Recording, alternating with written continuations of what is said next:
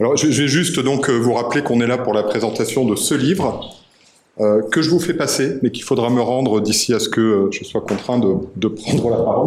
Il y a toutes mes notes dedans. Euh, donc, on avait aussi convenu, Jean-Pierre, que du coup, euh, j'animerai les débats après Oui. l'intervention de, de Marie-Emmanuelle. Oui, Euh, que tu faisais une toute petite présentation, donc que Oui. tu as réduit à, réduite à 3, trois minutes, minutes, et 5 diapositives. cinq diapos. Voilà. Et donc, on enchaînera après sur l'intervention de. L'idée des diapos De vient de Marie-Emmanuelle Marie-Emmanuelle. Voilà. Ah bah, c'est tout. Ça y est, on appuie tout. sur le bouton Oui. D'accord. Donc, il s'agit de Jacques Varnier, qui est né en 1901, patron d'une entreprise de tissage et de négoce de textile à Reims. Il s'est investi dans les mouvements patronaux à partir de 1934, Alliance corporative du textile, Centre des jeunes patrons, il en est cofondateur en 1939, président du CJP de 1947 à 1949, Office des comités sociaux pendant la guerre, comités sociaux étant les ancêtres des comités d'entreprise. CNPF à sa fondation en 1945 et fondateur et premier président du Centre de recherche et d'études des chefs d'entreprise, autrement dit CRC, qui est devenu l'Institut de l'entreprise. Les archives du patron et du militant patronal ont été déposées aux archives de France aux archives départementales de la Marne, aux archives du travail à Roubaix dans les archives des mouvements patronaux. Ces archives ont donné matière à des travaux d'historiens professionnels et en pignon sur rue qui ont publié sur euh, la base de ces archives. On a donc un corpus d'archives institutionnelles accessible, disponible euh, pour les historiens. Mais lui et son épouse Germaine Duranviel, née en 1904, janvier 1904, et ils sont, euh, il y a peu de différence d'âge entre les deux, ont laissé des archives familiales, privées, voire intimes, considérables. Vous en avez une photo ici. Journaux intimes, récits, notes, agendas, livres de comptes, correspondances par milliers, photos, etc., etc. Voilà les, les correspondances entre les deux époux.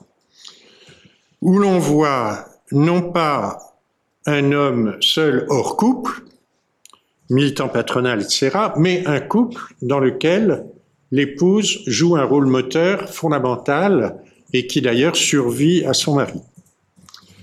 Et non pas un militant patronal euh, relativement peu problématique dans son milieu, mais un ado euh, catastrophé par la Grande Guerre, un anti-moderne, catholique intransigeant, antisémite de bibliothèque et complotiste, excusez du peu, cassé par un trauma psychique de guerre en 1940, adepte d'une pseudo-mystique Marthe Robin, qui euh, le tient sous son emprise de 1943 à 1952.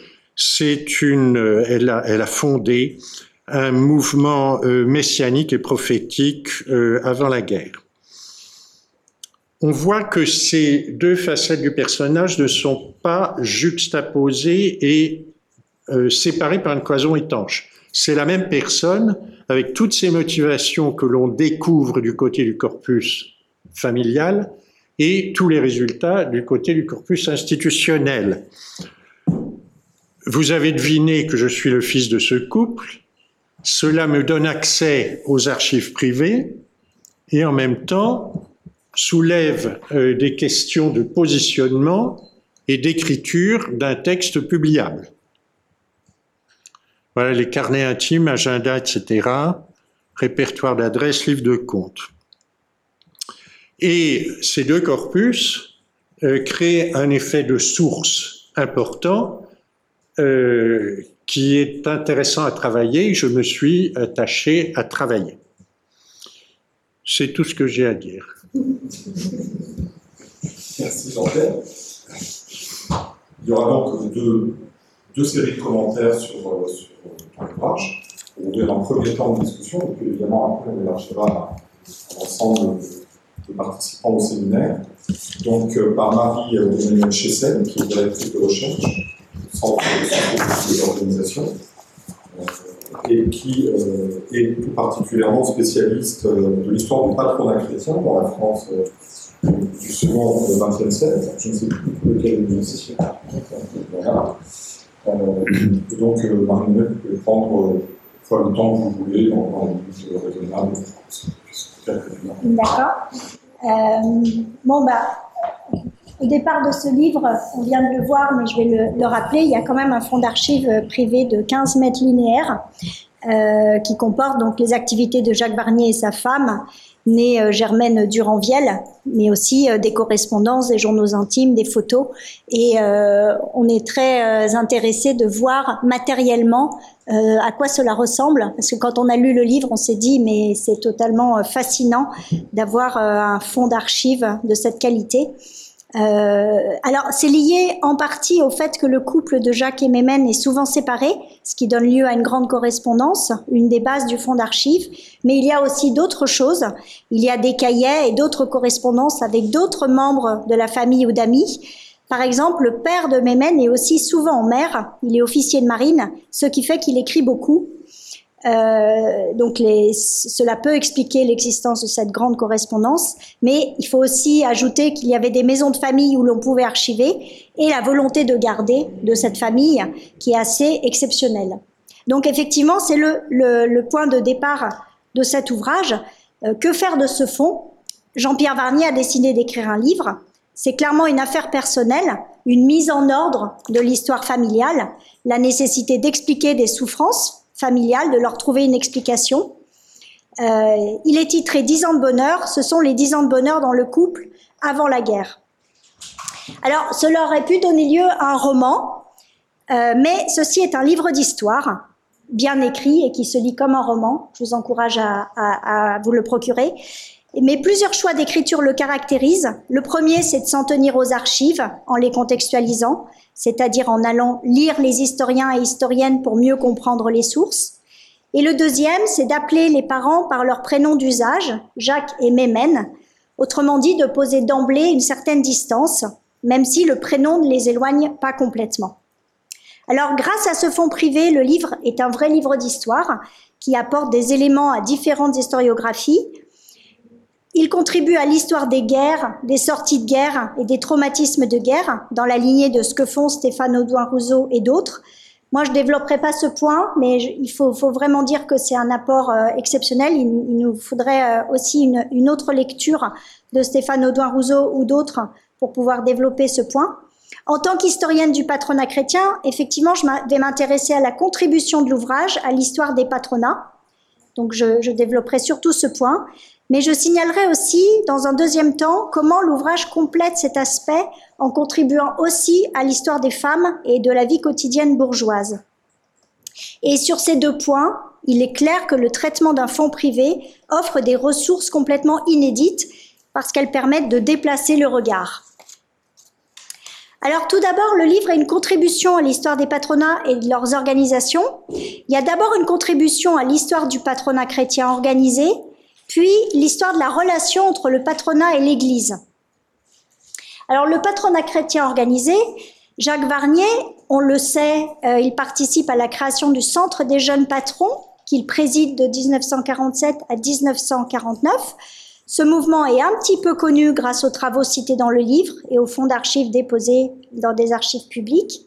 Cela dit, l'ouvrage montre, mieux que les archives existantes, l'influence du christianisme de Jacques Varnier dans ses engagements patronaux, et on le savait peu parce qu'il n'était pas engagé dans des mouvements ouvertement chrétiens. Mais il est entouré de gens qui le sont et il est entouré d'organisations chrétiennes. Le mouvement patronal chrétien organisé, qui est en fait un mouvement catholique, euh, organisé notamment autour de la Confédération française des professions, qui devient le Centre français du patronat chrétien après-guerre. Euh, ce mouvement, il est présent en filigrane dans cette histoire. Dans un, un ouvrage récent qui a, qui a donné suite, qui, qui a qui est lié à un, un, projet collectif, André Grelon a revisité la naissance du Centre des jeunes patrons en montrant la présence d'un groupe appelé la Jeunesse patronale catholique, au sein de la Confédération française des professions dès 1929. Ce groupe va ensuite sortir de la CFP pour aller au comité central de l'organisation professionnelle. Autrement dit, la genèse, une partie de la genèse du Centre des jeunes patrons remonterait selon lui à, euh, aux années 20 au sein de la CFP. Alors, d'autres personnes autour de Jacques appartiennent à cette Confédération française des professions. On peut citer Jean Mersch, on peut citer Yves Comard. Euh, J'ai aussi remarqué dans le livre la présence d'Yvon Chotard. Yvon Chotard, il est patron d'une maison d'édition catholique. Il ne va pas réussir à présider le CNPF, il va échouer face à Yvon Gattaz, mais il préside le Centre français du patronat chrétien entre 1965 et 70. Or, visiblement, j'ai appris dans le livre qu'il participerait à la S, cette société secrète dont vous faites une histoire inédite fascinante. Vous l'avez dit, Jacques Varnier participe par ailleurs à la création du CNPF. Il reste présent un moment, même s'il se fâche avec Georges Villiers au moment de la création du CRC. Et en fait, on voit ici un conflit entre deux patronats qui ont chacun une relation particulière à la foi et à l'Église. Je m'explique. On a une opposition entre un catholicisme mystique versus un catholicisme institutionnel. C'est un peu simpliste, mais ça permet un peu de, comprendre ces nébuleuses patronales qui correspondent aussi à des nébuleuses catholiques. Euh, donc il y a une diversité de patronats, mais aussi une diversité de catholicisme. Alors la première relation à la fois, elle est de nature mystique. Jacques Varnier le partage avec d'autres patrons engagés dans d'autres mouvements, le plus souvent plus ouvertement chrétiens, mais pas toujours, avec une certaine distance vis-à-vis -vis de la hiérarchie catholique. Jacques a un frère prêtre, mais il ne s'engage jamais dans des organisations catholiques, comme l'Action catholique, par exemple. Euh, vous l'avez dit, c'est Marthe Robin qui répond aux attentes de Jacques Varnier, cette mystique. Cette attente n'était visiblement pas comblée par l'offre disponible d'engagement au sein de l'Église et du monde patronal. Et ça, je trouve que c'est vraiment très intéressant. Il y a vraiment une, une demande de spiritualité liée au monde des affaires qui n'est pas comblée par l'espace des engagements possibles. Et votre analyse de la puissance créatrice du dispositif mis en place par Marc Robin est passionnante. Ce dispositif répond à l'indécision chronique de Jacques, il répond aussi à une réelle culpabilité, culpabilité du survivant, mais aussi culpabilité de quelqu'un qui est mal à l'aise face à cette propre situation sociale. Je cite Jacques Varnier, page 292, j'ai besoin d'agir sur des plans supérieurs et ne peux me résoudre à n'agir que pour gagner de l'argent. Alors, on pourrait discuter de Marthe Robin. D'ailleurs, c'est un dossier très chaud dans les milieux catholiques euh, en ce moment. Euh, mais l'analyse, en tout cas en termes d'emprise que vous proposez, sera discutée. Euh, elle peut être discutée. J'ai eu l'occasion d'en parler récemment avec Sophie Gex, qui est la procuratrice de Marthe Robin. Et selon elle, euh, Jacques Varnier aurait laissé peu de traces dans, dans les agendas de Marthe Robin, quatre visites dans ses carnets. Donc il y a eu visiblement d'autres visites qui n'étaient pas notées dans les carnets. Euh, mais elle, évidemment, elle n'a pas une, euh, une, analyse en termes d'emprise. Euh, le dossier reste ouvert et on peut aussi réfléchir au rôle joué par le père Finet, qui n'est pas tout à fait très clair et sur lequel travaillent d'autres chercheurs et chercheuses actuellement. Alors, je voudrais juste dire en complément que d'autres mouvements, au même moment, ont aussi offert des engagements mystiques à des patrons ayant le même type d'attente. Et je crois qu'encore une fois que cette, euh, recherche euh, dans les années 40 et 50 est importante. Je parle du réarmement moral, qui est un mouvement de culture évangélique, mais qui a attiré des patrons catholiques et qui avait lui aussi un dispositif très puissant. Il attire dans l'après-guerre des intellectuels et des patrons du CJP et peut-être de l'AS, euh, par exemple Alexandre Dubois de Grenoble, des patrons du Nord euh, et d'autres. Et la, dimension mystique est assez comparable avec la même volonté de transformation du capitalisme et de réconciliation des classes sociales. Parce que cette recherche spirituelle correspond une certaine recherche économique autour, par exemple, de la participation, du partage de la valeur, qui est liée aussi à une peur du communisme, mais ils sont clairement à la recherche de solutions alternatives au capitalisme libéral et au communisme. Et on retrouve ce, ce, cette recherche chez Jacques Varnier.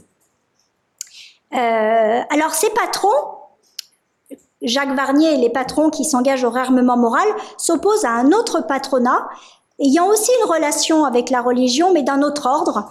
Et il s'agit pour aller vite d'un catholicisme plus traditionnel qui se retrouve dans le conservatisme social que la curie soutient. Donc là, on aurait plus un réseau autour du CNPF et de la curie. Et on voit donc qu'il y a des relations différentes entre un patronat divisé d'un côté et une église très diverse de l'autre. Euh, l'exemple de Jacques Varnier permet de réfléchir aux raisons des engagements des patrons dans des organisations hors de, hors de leur entreprise.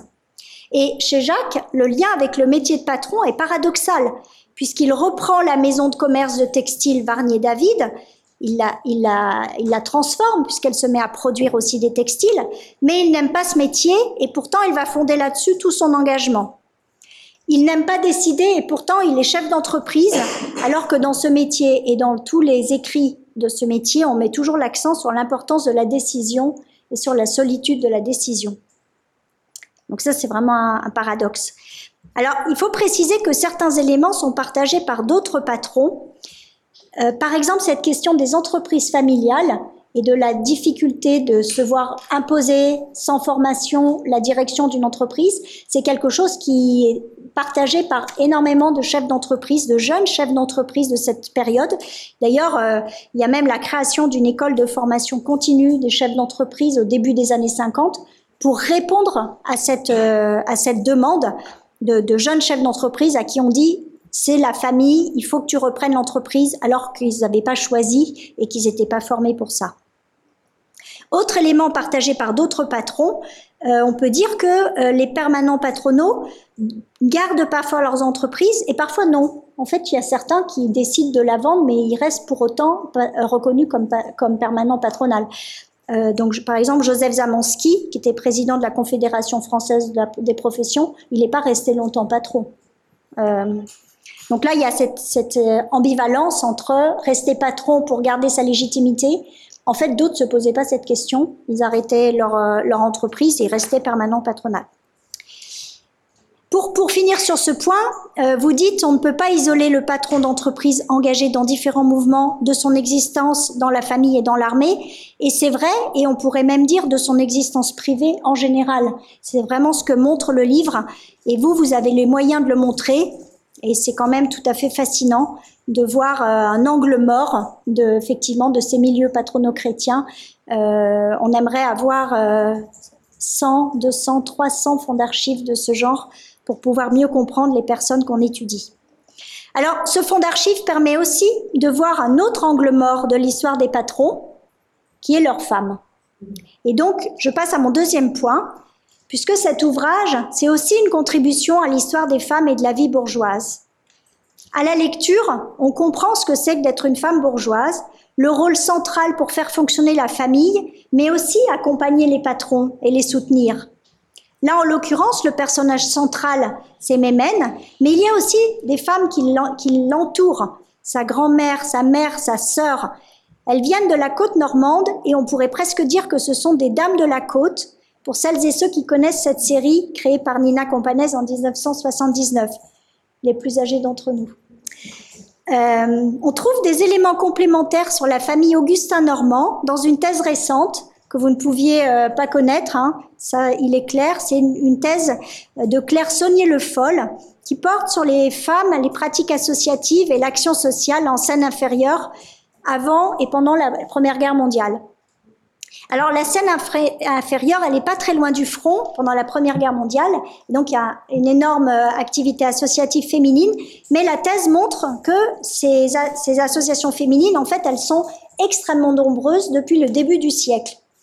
Et on apprend dans cette thèse que la bonne grande maman, Marguerite Néboutillier, la grand-mère de Mémène, avait épousé donc Jacques Augustin Normand, c'est la mère de Marthe et épouse de l'amiral, les parents de Mémène, j'espère que je ne me trompe pas.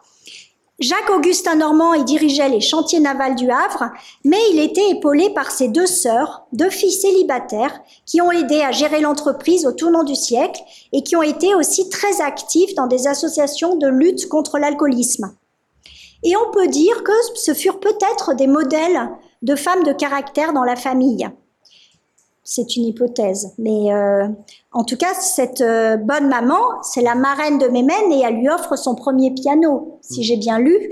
Et donc, on voit qu'il y a des transmissions importantes entre femmes de génération en génération, transmission matérielle, mais aussi sans doute spirituelle.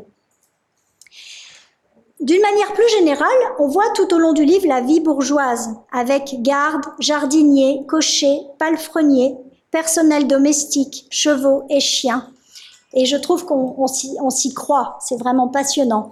Euh, on voit les goûts de luxe de Jacques, par exemple son goût des mondanités, de la chasse, sa Bugatti, et aussi euh, les goûts qu'il partage avec sa femme, les différentes propriétés, les maisons, leur aménagement, la vaisselle, l'argenterie art déco, signée Puy-Forca, les meubles d'époque et les tableaux de maître, les séjours de villégiature, la domesticité et le piano playé.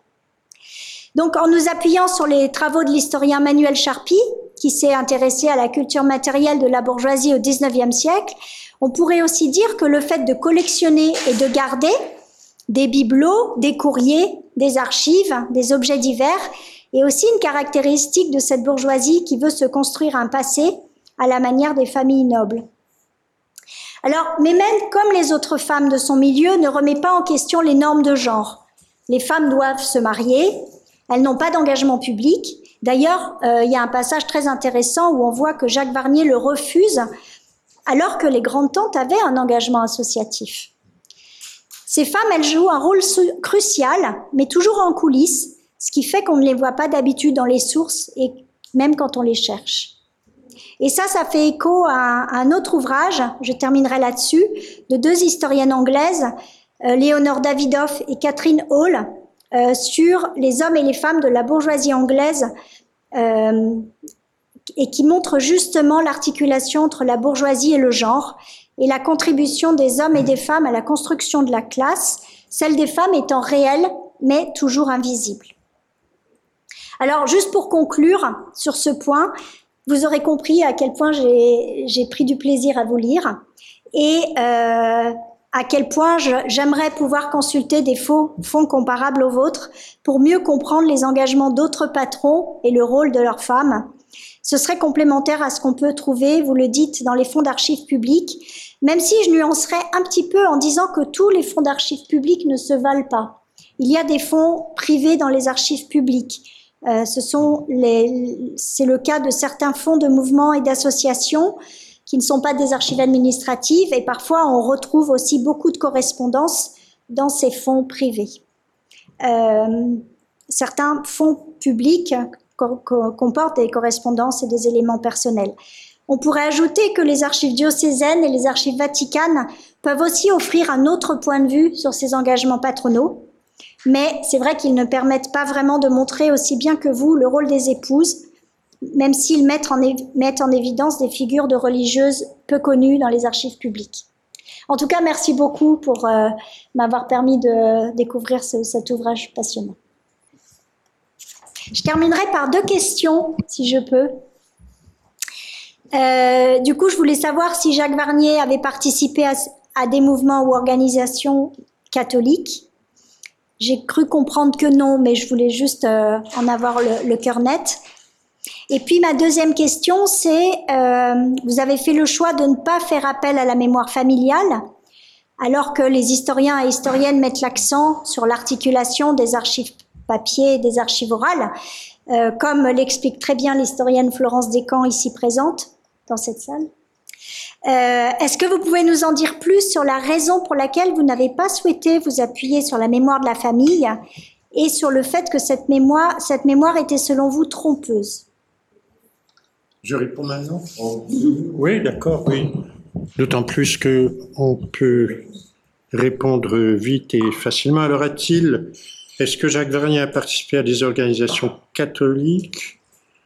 Euh, ça ne m'a pas frappé dans les, dans les archives, c'est-à-dire je n'ai pas trouvé de corpus d'archives euh, montrant qu'il avait participé à des organisations diocésaines ou à ceci ou cela. Ce qui ne veut pas dire qu'il n'y ait pas participé, parce qu'il a été sollicité. Il a été sollicité par euh, Monseigneur Suard à Reims, par d'autres ensuite. Euh, et donc il a peut-être répondu au moins marginalement. Ça, ça n'est pas du tout impossible, mais je ne peux pas répondre à ça.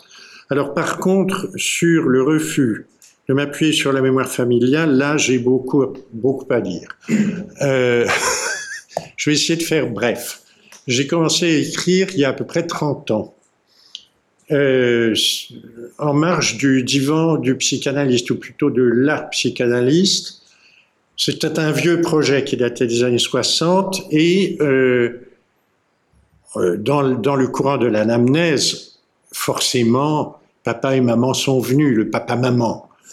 Donc, je me suis, il y a plein d'archives, elles sont toutes disponibles. Il n'y avait pas de silence, contrairement à ce qu'on voit dans pas mal de familles qui ont été marqués par la guerre, par euh, la guerre d'Algérie, par la déportation, etc. Tout était sur la table, mais en vrac. Euh, il n'y avait pas d'ordre, il n'y avait pas de récit, il n'y avait pas de mise en récit. Donc, on voyait des bouts de puzzle, il y avait du bleu, il y avait du rouge, mais où ça allait, comment ça s'ajustait, etc., on ne pouvait pas le dire. Donc, euh, dès 1990, sachant que les archives existaient, euh, j'ai commencé à les explorer et je me suis mis à écrire, mais à écrire pour moi, alors que je fais partie d'une fratrie de six et que ma mère était encore en vie. J'ai discuté avec elle, euh, elle m'a donné des petits coups de pouce comme ça, elle m'a donné des documents, elle m'a donné une lettre d'amour euh, que je cite dans le livre, qui m'a impressionné parce que je découvrais Là, je suis tombé de l'armoire, pardonnez-moi l'expression, je découvrais que dans l'intimité sur l'oreiller, Jacques et Mémène se disaient tu, alors que dans leur euh, euh, dans la vie courante, euh, ils se disaient vous. Et ça, c'est curieux de voir comment ils pouvaient jouer sur le tutoiement ou le vousoiement en fonction du contexte et de leurs affects. alors là, j'ai commencé à écrire, mais au bout de 200 pages, j'ai eu un problème. Euh, euh, j'avais encore cinq frères et sœurs. Aujourd'hui, nous sommes quatre. Bon. Et tous étaient des ayants droit de ces archives. De quel droit Est-ce que je m'appropriais ces archives pour en faire ce que je voulais?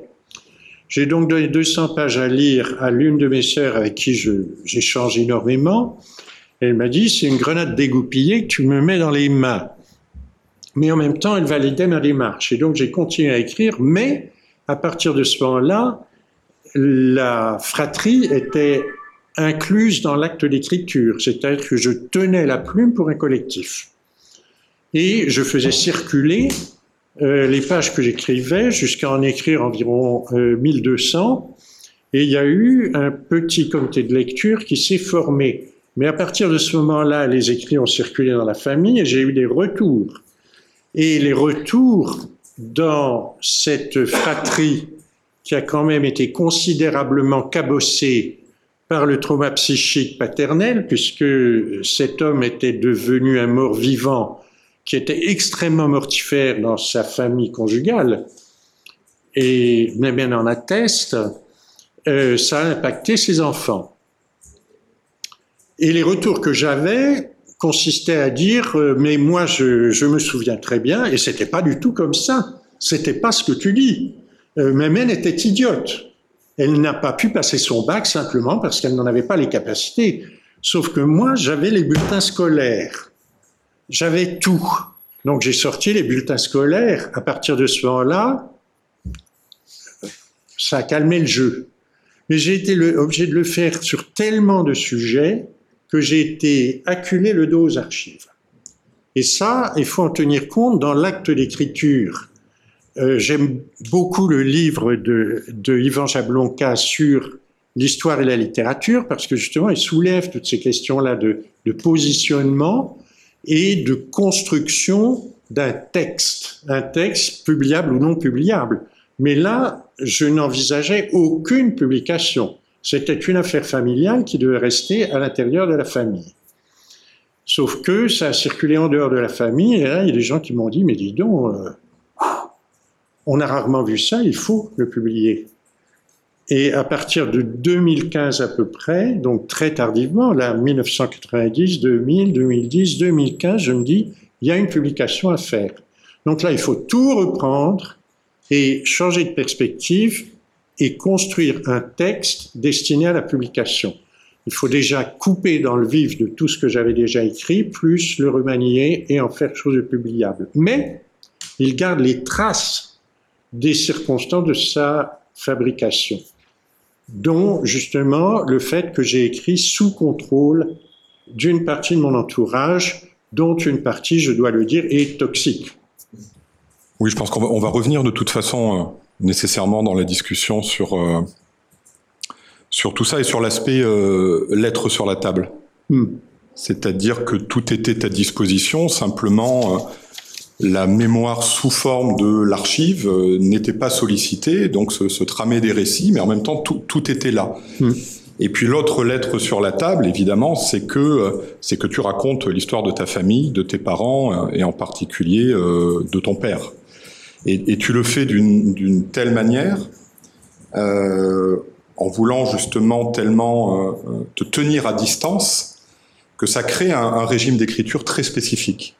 Et d'une certaine manière, on avance dans le livre en se disant, mais quand est-ce que, d'abord, quand est-ce que toi tu apparais? Alors, il faut attendre ta naissance, hein, qui vient assez tardivement dans l'ouvrage, puisque tu appartiens effectivement à une fratrie euh, euh, assez conséquente. Et puis surtout, il faut attendre l'extrême fin de l'ouvrage, où là, tu nous parles du destin de cette archive familiale, distribuée entre archives nationales, archives départementales et fonds essentiellement épistolaires, carnets, etc., préservés euh, au sein euh, de la famille, où tu évoques certains des gestes aussi qui t'ont conduit à poursuivre dans ton entreprise d'écriture, la remise par ta mère de ce portefeuille euh, voilà, ayant appartenu euh, à ton père. Donc d'une certaine manière, tout est déjà là au sein de la famille, mais euh, tout est aussi là sans être dit. Voilà. Alors, il faut, redire d'abord que c'est vraiment un très beau livre. Euh, alors quand, on se met à lire l'histoire d'un couple bourgeois avec la question du patronat dans les années 30 au sortir de la guerre, etc., et que ça fait 400 pages, on a un petit peu peur au début. On se dit ça risque d'être d'abord très lourd en termes d'acronymes, d'une histoire qui est techniquement aussi assez complexe. Et en fait, on est euh, littéralement euh, pris par la main, entraîné dès les premières pages euh, par deux choses, par la sobriété de ta propre écriture, qui à mon avis est le principal mécanisme de mise à distance, et surtout, on pourrait dire par euh, l'éclat de l'épistolaire. Hmm que, alors évidemment, moi je travaille pas sur le sur, sur le XXe siècle, donc je, travaille plutôt sur des époques où euh, l'épistolaire ne remplit à peu près aucune des fonctions euh, euh, qu'il semble avoir remplies dans cette histoire et dans ce qui a fait matériau d'histoire pour toi. Je travaille sur des lettres où les gens ne parlent jamais de ce qu'ils ressentent, où ils n'expriment leur allégeance ou leur appartenance que dans le cadre euh, d'un écrit qui est une procédure en fait de demande auprès d'une autorité, de certification, etc. Et donc tous ces écrits du fort privé qui, qui montent en puissance, on a l'impression que là tu les saisis dans l'âge que tu appelles le moment postal, euh, évidemment, qui est la, distance et euh, la technologie qui permet de surmonter la distance par l'écriture à favoriser la constitution de, ce corpus. Euh, l'éthos de classe ou les compétences liées à l'éthos de classe aussi évidemment, parce qu'on a là des gens, donc euh, en l'espèce ton père, ta mère, d'autres membres de la famille, qui écrivent énormément, qui écrivent énormément et, qui maîtrisent presque souvent très littérairement les codes de la correspondance euh, épistolaire. C'est-à-dire non seulement il y a beaucoup de lettres, enfin ce sont pas des cartes postales de Palavas les flots, ce sont des textes souvent écrits, pensés. Euh, dans, dans, lesquels se met en jeu d'ailleurs aussi une culture euh, littéraire, euh, etc. Et, et, en fait, je dis l'éclat parce que vraiment, quand on rentre dans ces correspondances, on, est, on est happé en fait par, par leur phrasé, par le souffle de, de leur écriture. Ce qui pose des tas de questions d'ailleurs sur ce que cette compétence littéraire permet de dire ou de masquer d'un certain nombre de choses qu'on pourrait appeler par ailleurs la réalité des états psychiques, euh, émotionnel. Alors ensuite, vous l'avez dit, ça se lit vraiment comme un roman parce que tous les ingrédients du roman sont là. Donc c'est vraiment pour vous inciter à aller y voir. On a une magnifique histoire d'amour, on a euh, des combats, beaucoup, de guerres et les traumatismes euh, afférents. On a toute une société des années 1930 qu'on saisit à l'intérieur, c'est-à-dire et, et, ça c'est très frappant. On l'a saisi de point en point dans les années 1920 et 1930. Et, c'est là où on se rend compte à quel point toutes les téléologies de l'entre-deux-guerres, de la crise qui vient et qu'on voit venir, etc., en fait, ne valent à peu près pour rien. Parce qu'en 1927, en 1929, en 1935, il y a beaucoup de choses qu'on ne voyait pas venir, ou on voyait venir autre chose, mais en tout cas pas euh, ce que l'histoire a retenu comme étant euh, une sorte de destinée euh, évidente de la société à l'époque. alors des combats, une histoire d'amour, une société secrète, voilà, qui a un nom magnifique, la S. voilà. Donc euh, c'est l'ambiance ambiance caboularde quand même, euh, voilà dans, ces pages là. Euh, et puis on a on a une mystique dont, dont, la question de savoir si elle était en toc ou pas reste très disputée au sein de l'Église, parce que du coup, je suis allé me renseigner sur le cas Marthe Robin, donc il y a les gens qui la, effectivement, qui la clouent au pilori, si je peux me permettre, pour quelqu'un qui éprouvé des stigmates, qui la clouent au pilori euh, comme étant une, une, euh, enfin une entrepreneuse, euh, voilà, mystique, une fraudeuse, quoi. Enfin une, une fraude. voilà, tout ça étant vraiment de l'ordre de l'emprise exercée pour, à ma foi, financer. Après, il se trouve que j'étais à Châteauneuf de Galore l'année dernière, qui est un très joli petit festival d'histoire. Donc j'ai vu l'ampleur à la fois de la mémoire locale de Marthe Robin et puis de, de, de son emprise immobilière sur la région. Mmh. Euh, bâti euh, école primaire, école secondaire pour filles, etc. Enfin tout ça donne un bâti euh, dont on se rend compte du coup qu'il a été financé par, par la voie de, de tout cela. Donc voilà, quand on vous dit que c'est un roman, c'est un roman de KPDP presque. Hein. Il, y a, en tout cas tous les éléments qui s'y prêtent. Euh, donc moi, ce qui m'a frappé, c'est ça, c'est que ça parle énormément et ça parle bien dans, dans toutes euh, ces euh, correspondances. Euh, il y a même des moments où on se dit que ça n'est rendu possible une telle capacité à faire état de ses sentiments et des sentiments de l'autre que parce que on est dans un moment où c'est déjà diffusé aussi une certaine vulgate psychologique euh, il y, a, y, a une lettre au moins dans, dans laquelle euh, Jacques parle lui-même, donc euh, à la première personne, de son subconscient. Voilà. Et donc je me dis que, enfin parce que je veux dire, les écrits du fort privé, les correspondances bourgeoises, ça c'est très euh, second 19e, mais à ce point d'introspection, euh, il y a forcément quelque chose qui se joue, alors qui peut être de l'ordre de la culture religieuse aussi, précisément. Il y a presque de la révision de vie permanente, au sens chrétien du terme, dans certaines lettres. Il relie ce qu'il a fait sous le jour de l'interrogation euh, religieuse, comme faisait l'action euh, catholique, mais d'autres euh, avant elle. Euh, mais il y a aussi quelque chose qui tient à l'idée qui commence à se répandre, donc que voilà, il existe un moi, que ce moi est déterminé par des forces qui ne sont pas nécessairement immédiatement apparentes, qu'on peut le scruter, qu'on peut essayer de le comprendre, etc. il y a un aspect introspectif dans la correspondance de Jacques, par exemple, beaucoup moins dans, celle de, de, son épouse, dont on se demande à quel voilà impératif il, euh, il obéit euh, vraiment. donc je disais mise à distance, donc tu, es face à un torrent de mots euh, et, même, on pourrait dire, à un phrasé. Quoi. Et, toi, ton écriture se fait extrêmement sobre. C'est une écriture sobre, brève, euh, rythme ternaire, description très, très scandée, etc., etc. Et donc je pense que cette écriture-là, de fait, s'imposer parce qu'elle permet de tenir un peu à distance ces mots-là qui débordent, ceux de, ton archive, et puis on comprend bien, puisque tu t'en expliques à la fin, que c'est ta manière à toi aussi de ne pas te mettre, en tout cas d'entrée de jeu en jeu, dans, euh, dans cette euh, histoire-là. Euh, quand bien même tu nous expliques à la fin pourquoi tu y es venu ou revenu. Voilà. Et alors évidemment, c'est mieux comme ça d'une certaine manière, parce qu'on rentre de plein pied dans leur monde.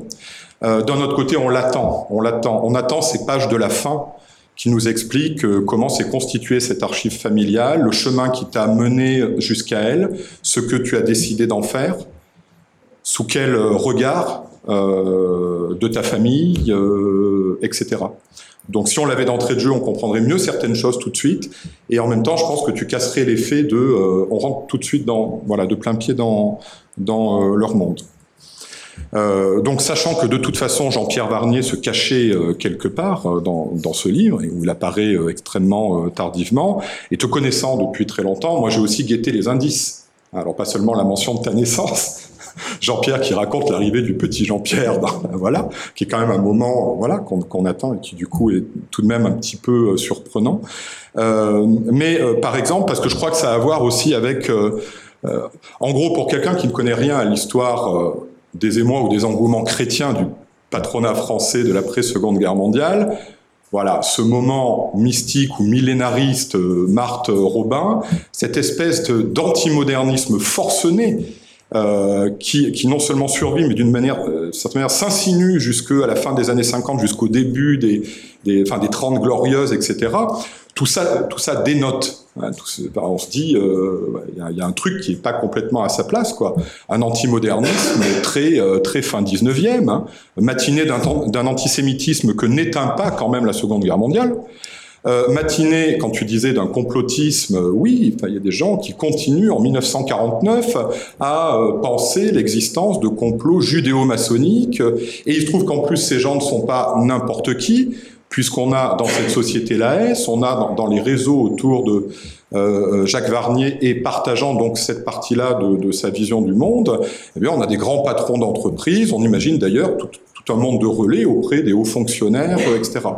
Et donc c'est vrai que quand on lit ça, euh, on, on, se dit qu'il y a quelque chose là qui n'est pas à sa place, ou en tout cas qui n'est pas à sa place dans le récit officiel et très lisse d'une sorte de, de, marche à pas compter vers la modernité euh, dans la France de la reconstruction, la France qui va bâtir euh, une économie, alors sinon euh, dirigée, mais en tout cas centralisée. Enfin, on m'a appris tout ça à l'école, le plan, etc., etc. Eh bien, dans le plan, le plan au sens du commissariat au plan, il y a d'autres plans, en tout cas d'autres dessins, en l'espèce providentielle qui se dessinent, et ça crée un effet d'étrangeté très fort.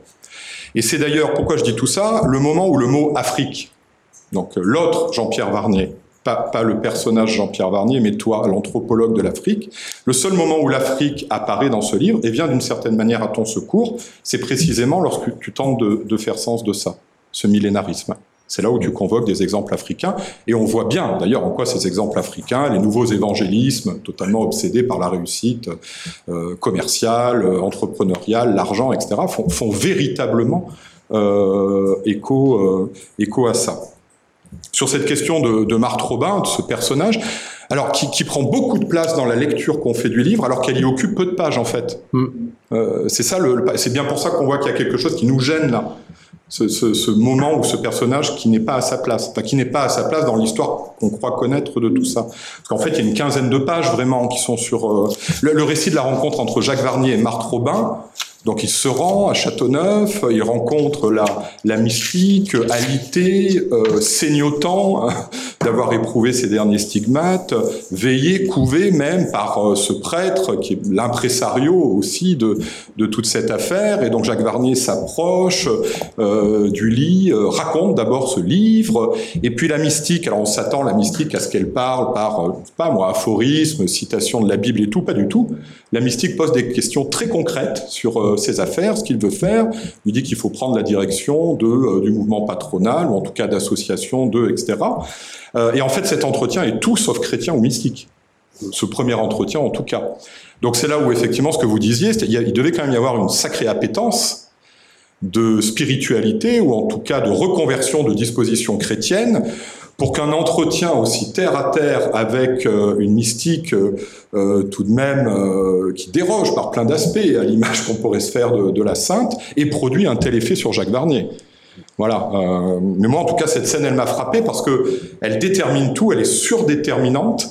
Et, en même temps, si on la considère en tant que telle, dans la description très fine que tu en fais, d'après le récit qu'il en fait lui-même, hein, bah, finalement, elle est assez décevante. Il y a un côté anticlimax quoi dans dans, dans Marthe Robin.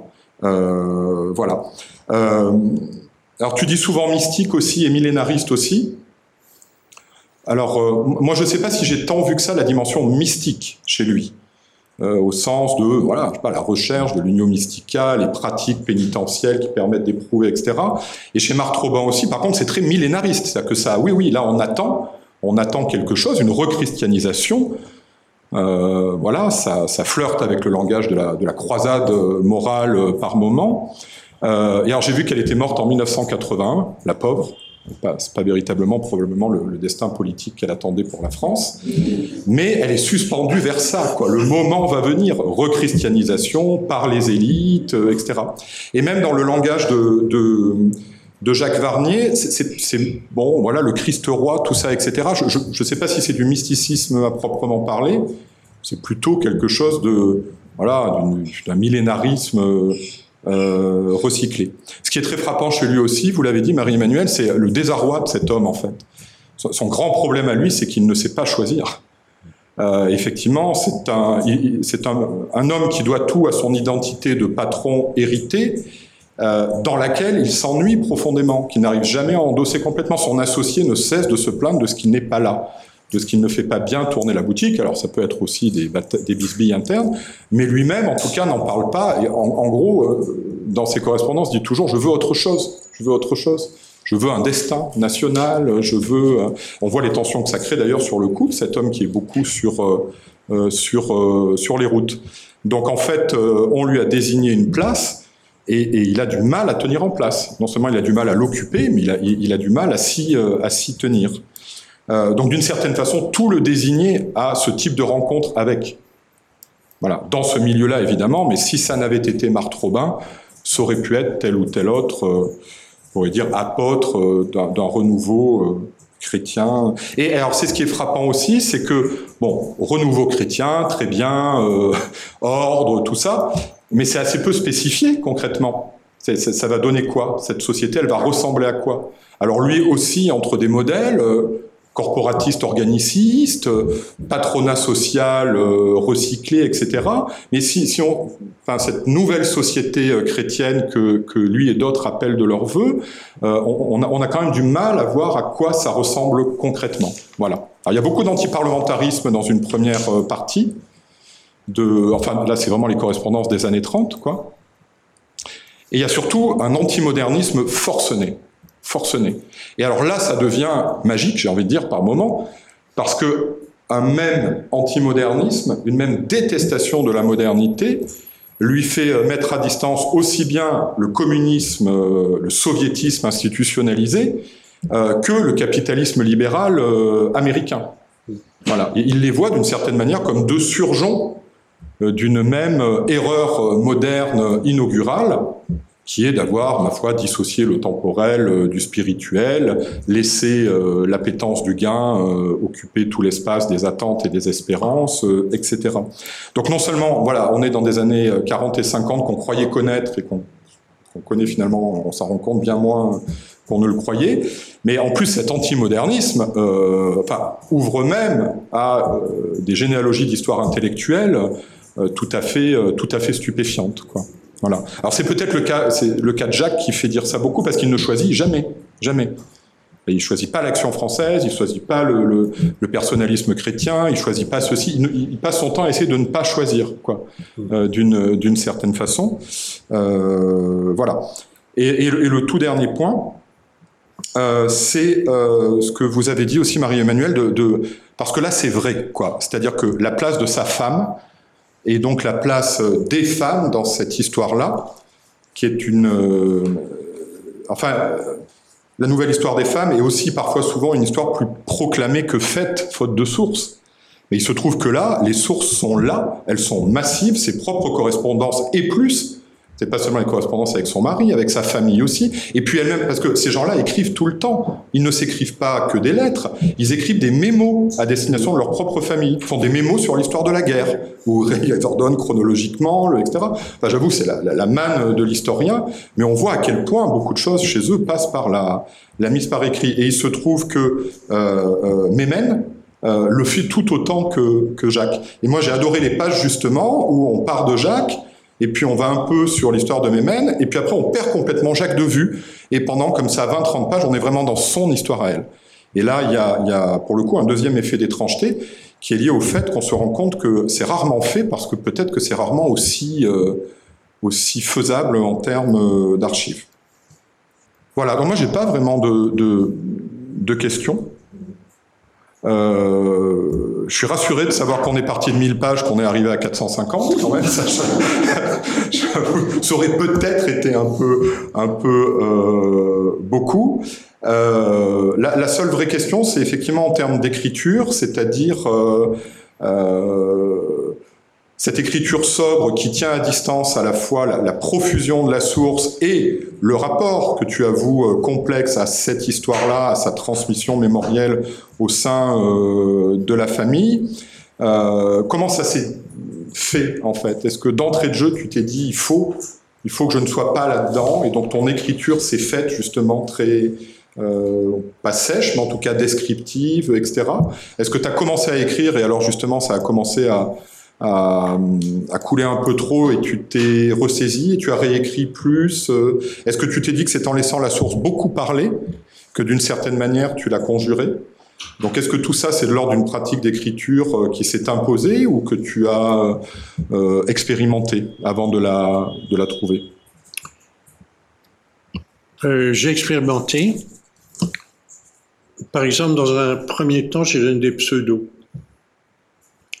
Donc, par exemple, Jacques, je me suis dit, il est bilingue anglais-français, il fréquente les États-Unis, euh, le monde anglophone, etc. Il travaille à l'exportation. Je vais l'appeler James. Voilà. Bon. Euh, je l'ai appelée, alors elle n'aimait pas le nom de Germaine, c'est pour ça qu'elle se faisait appeler Mémène, enfin, dans sa famille, on l'appelait Mémène.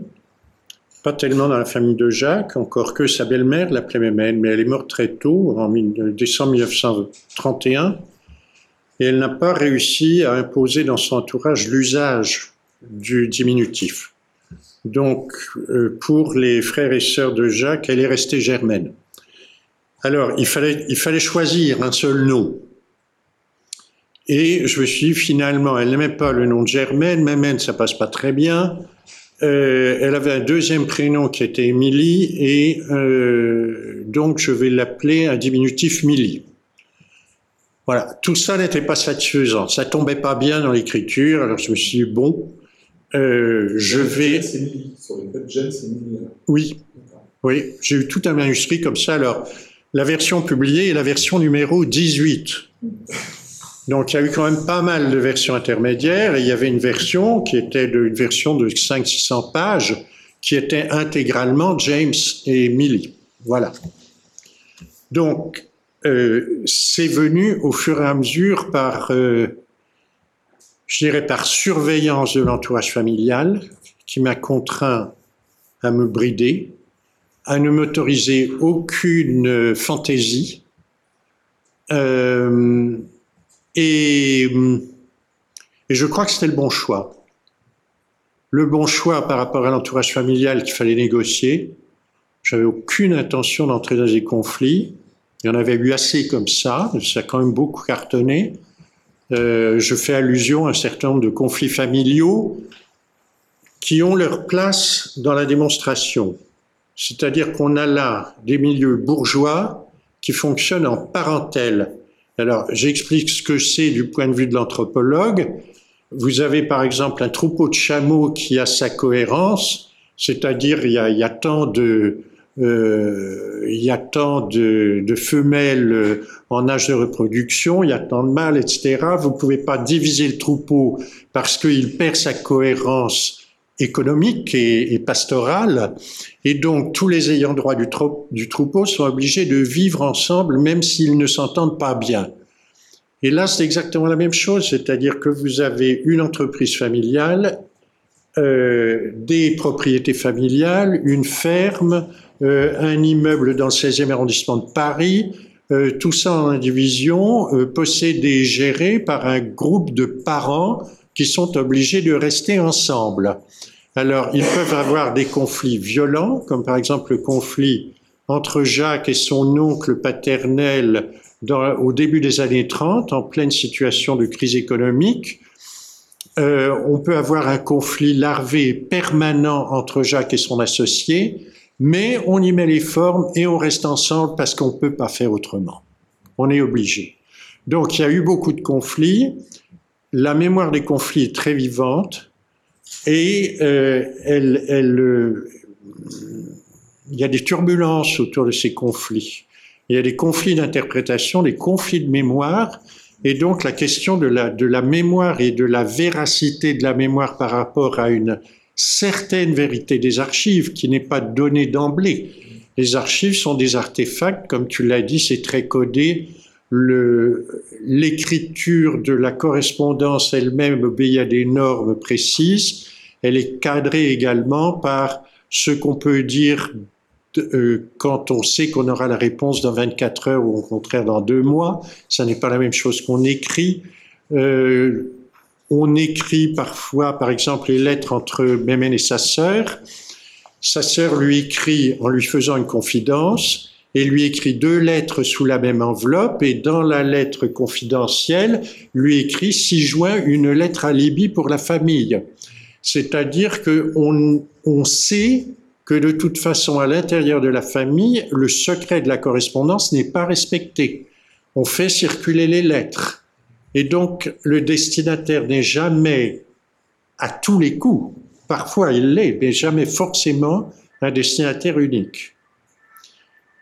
Euh, quand euh, Jacques a disparu à la suite des combats, euh, le père de Memène ouvre tous les courriers y compris les courriers qui lui sont personnellement adressés.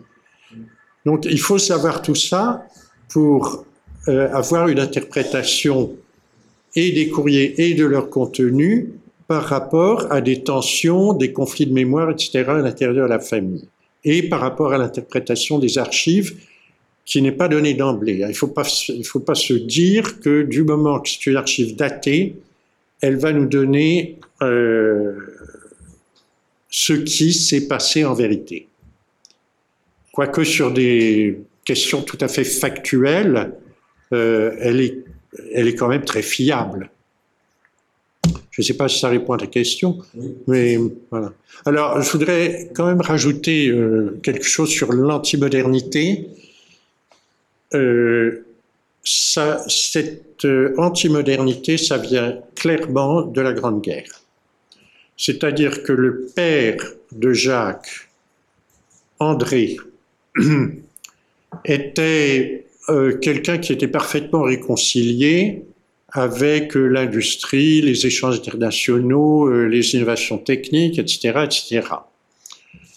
Le père d'André, Jules, était un bourgeois républicain radical franc-maçon,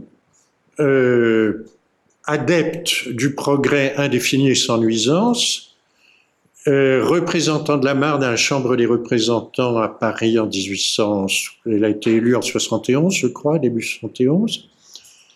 Euh, cousin germain de Auguste Varnier, qui a été rapporteur de la loi Varnier d'abolition de la propriété collective dans les douars algériens, donc un opérateur de l'accumulation primitive du capital en Algérie, et c'était des bourgeois qui faisaient partie de la République des Jules. Donc il était hors de question qu'ils aient quoi que qu'ils quelques sentiments antimodernes que ce soit. Mais ça a basculé au moment de la Grande Guerre quand Jacques a vu que tout ce paquet qu'il connaissait bien, il avait grandi dedans, aboutissait à Verdun. Et euh, au bombardement de la ville de Reims qu'il a entièrement détruite, l'incendie de la cathédrale, et là on retombe sur la mystique. Pour lui, l'incendie de la cathédrale, c'est un sacrilège qui atteint la chrétienté dans son cœur et la chrétienté médiévale. Moi, j'appelle ça quelque chose de mystique. Il y a, une, il y a un feeling d'une puissance extraordinaire. Son attachement à la cathédrale, ça ne se questionne pas, ça ne se discute pas, c'est immédiat, c'est très profond, c'est très émotionnel, et moi j'appelle ça quelque chose de mystique. Euh, donc, euh, l'antimodernité, elle vient de là. Ensuite, elle vient de la littérature antimoderne qu'il a lue, donc l'héritage de Joseph de Maistre, mais euh, à cette époque-là en France, elle proliférait. Là, vous avez à gauche, vous avez la RIS, donc la Revue internationale des sociétés secrètes. J'aurais dû vous en apporter des exemplaires, vous auriez été édifiés. mais très anti-moderne, très catho, euh, oui, très, catholique, anti-moderne. Euh, et c'est renforcé aussi par euh, son combat en 1940 et le trauma psychique de guerre qu'il ne faut pas minimiser et qui le jette, qui le jette, j'allais dire, dans les bras de Bart Robin. C'est c'est son antimodernité, son mysticisme, et le déclencheur, c'est quand même le trauma. C'est une sorte de paquet extrêmement complexe et, comme tu l'as dit, étant donné qu'il ne peut pas choisir, il ne peut pas y voir clair dans ce paquet-là. D'autant plus qu'il n'a pas fait d'études supérieures. À 20 ans, il a été euh, euh, poussé, euh, dirigé vers une direction d'entreprise qu'il avait appelée de ses voeux finalement. Il avait, oui, il avait dit d'accord à son père sans mesurer les conséquences de ce à quoi il s'engageait. Voilà. Je propose qu'on ouvre la discussion et on n'a pas cette lecture de l'histoire du patronat.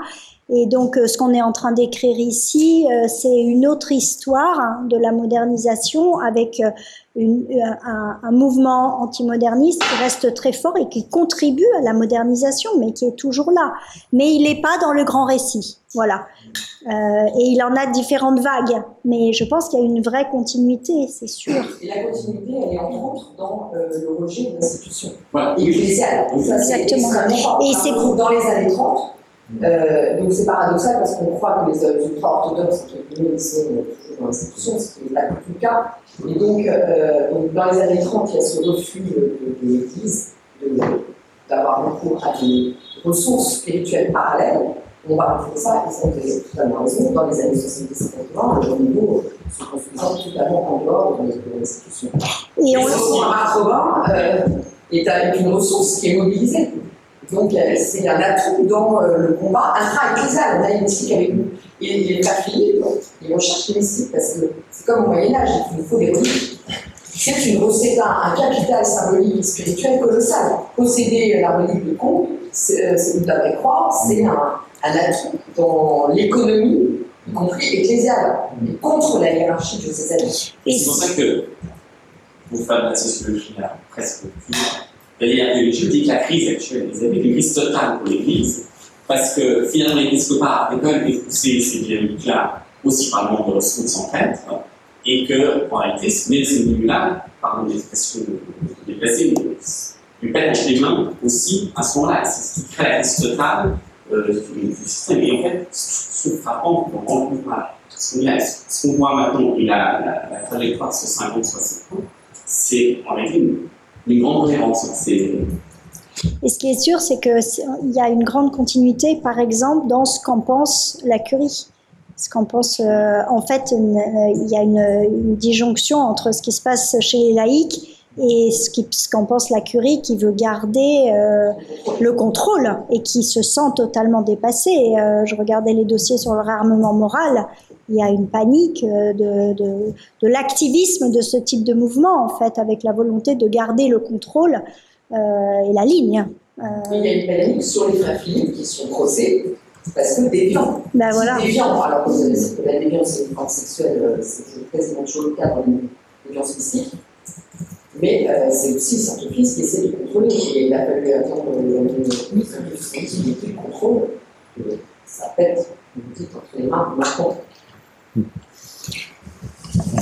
Je suis tout sauf un spécialiste du patronat français, puisque j'ai fait toute ma carrière universitaire comme africaniste euh, et que cette affaire-là sort alors que j'ai 84 ans et que je suis un peu en fin de course. Donc je ne peux pas répondre sur la question de la comparaison qui me paraît tout à fait fascinante entre la famille Philippe et la famille Varnier. Euh, par contre, je peux dire deux ou trois choses par rapport à l'attitude de Jacques Varnier concernant l'Église institutionnelle, le laïcat, etc. Dans les années 30, il va frapper à toutes les portes, y compris à la porte des semaines sociales de France, les SSF. Et euh, il y va parce que, euh, je ne sais plus en quelle année, euh, la rencontre annuelle des SSF se fait à Reims. Donc il y va, il écoute, il observe et il se dit non, c'est pas ce que je veux parce que ce sont des laïcs. Et il ne veut pas du laïcat. Il veut l'église institutionnelle et il veut une église de clercs. Et ça, c'est récurrent chez lui. Et le recours à Marthe Robin ne doit pas être interprété dans ce contexte-là. Le recours à Marthe Robin intervient par rapport à son trauma psychique de guerre et exclusivement par rapport à ça. Son récit de son combat contre les Allemands le 18 juin 1940 est parfaitement explicite là-dessus. C'est-à-dire que euh, il avait tous ses engagements antérieurs à la guerre et euh, arrive euh, mai-juin 40, euh, la défaite de la France, etc., qu'il voit venir. Et il se dit à ce moment-là qu'il ne va pas pouvoir continuer ce qu'il a fait avant-guerre, donc euh, ce qu'il appelle sa vocation, ce pourquoi, ce à quoi euh, Dieu finalement l'appelle à, l'appelle à faire en tant que chrétien, il ne va pas pouvoir le faire. Et euh, donc il combat contre les Allemands avec un canon de 75 dont, dont j'ai la photo. Là, c'est très curieux d'ailleurs qu'on trouve aujourd'hui sur les réseaux Internet la pièce numéro 1 de 75 utilisée par Jacques Varnier Exertini contre les Allemands. On trouve ça sur Internet. Euh, c'est fabuleux.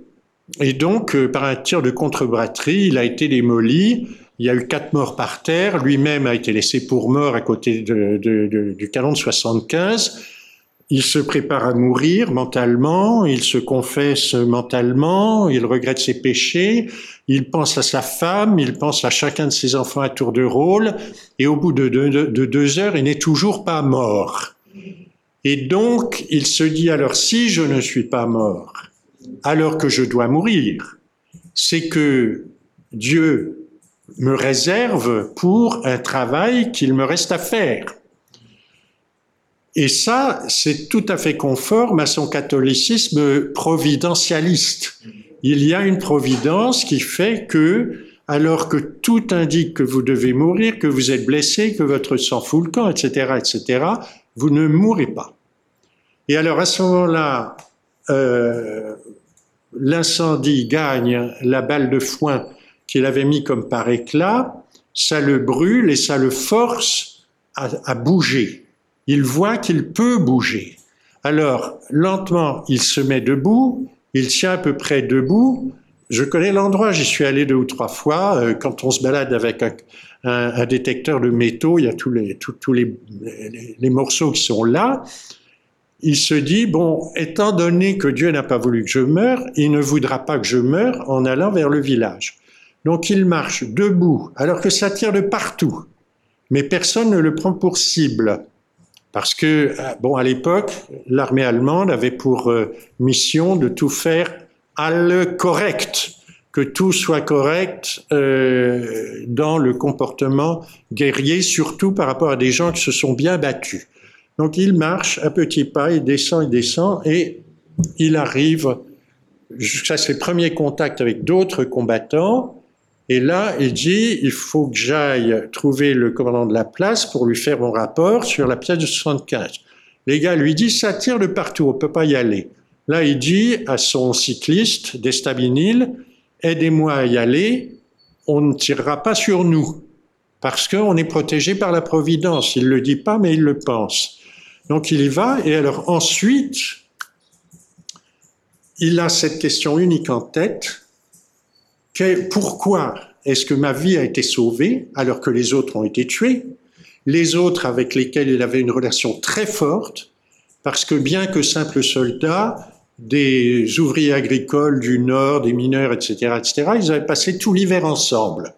Et donc le lieutenant avait une relation fusionnelle avec ses, combattants. Il lui faisait totalement confiance et réciproquement. Et donc il a quatre morts sur la conscience, plus tous les autres blessés. Alors, à ce moment-là, son unique question, c'est pourquoi j'ai été sauvé et quelle est ma mission.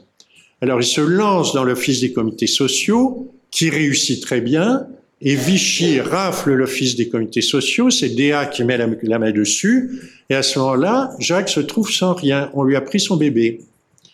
Et donc ici, on m'a pris l'office des comités sociaux, mais qu'est-ce que la Providence veut de moi? Et à ce moment-là, il y a deux de ses frères qui lui disent, écoute, on connaît une mystique a un téléphone rouge avec le ciel, tu vas la voir et elle te dira. Et donc, il y va, c'est une démarche perso qui n'a rien à voir pour l'instant avec les mouvements patronaux, à une démarche collective, à l'église institutionnelle, etc. C'est perso. il demande à Marthe Robin de lui dire ce que la Providence attend de lui, perso. Et c'est là qu'il y a cette conversation très pragmatique.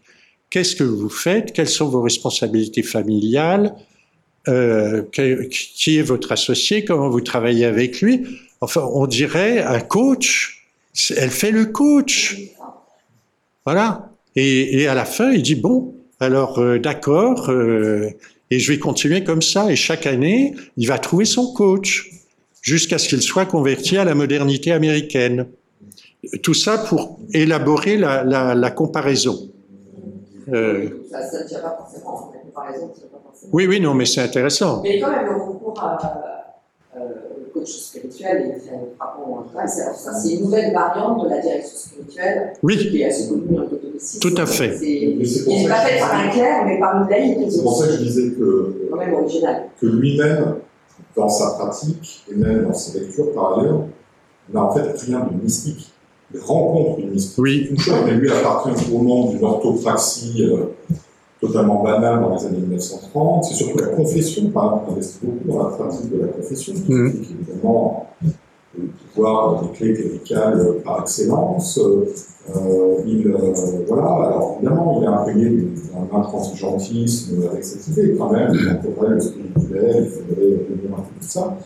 Il n'y a rien en lui de pratique mystique, il n'est pas de littérature dévotionnelle, il n'est tellement pas d'extase, il n'est pas touché par Non, non. la révélation de la prophétie. etc.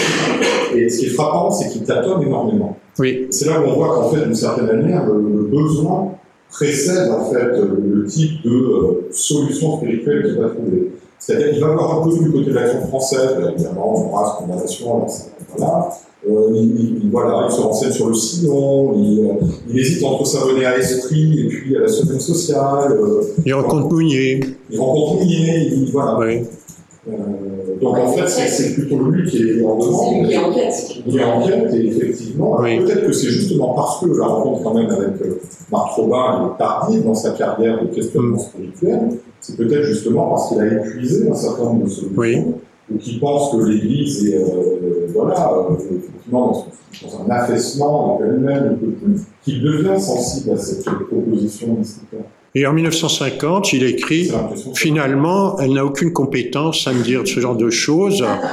Euh, donc, euh, pourquoi est-ce que je tiens compte de ses commentaires? Il l'écrit noir sur blanc.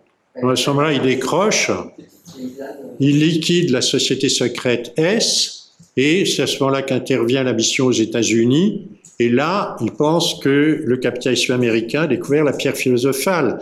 Alors, j'ai un autre commentaire à faire sur ce que L'un des points aveugles du, du travail que j'ai fait, c'est que je n'ai pas de sociologie de ce groupe de personnes. Et c'est là que je rejoins les préoccupations de Marie-Emmanuelle, parce qu'elle a ce volet-là dont je ne dispose pas.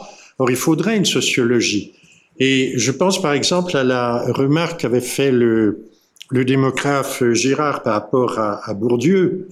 Euh, il disait, Bourdieu, c'est très joli, il prend une cohorte de polytechniciens et il voit combien sont issus de, de familles qui ont un fort capital culturel, financier, etc., etc. Mais il faut pas procéder comme ça, dit euh, Girard. Il faut prendre une cohorte à la naissance et voir ce que deviennent les uns et les autres. C'est-à-dire, dans une grande famille du Nord, il faudrait voir, prendre tous les membres d'une fratrie et voir ce qu'ils deviennent. Et dans la fratrie de Jacques, on voit très bien euh, des, parcours extrêmement di- différents, y compris des parcours de défection, puisque son frère cadet, euh, Jean-Dominique, euh, qui lui aussi alors a été orienté vers la prêtrise, est entré au séminaire de la Mission de France, donc euh, en référence à l'abbé Godin, euh, la France pays de mission, etc. Et il est devenu prêtre ouvrier.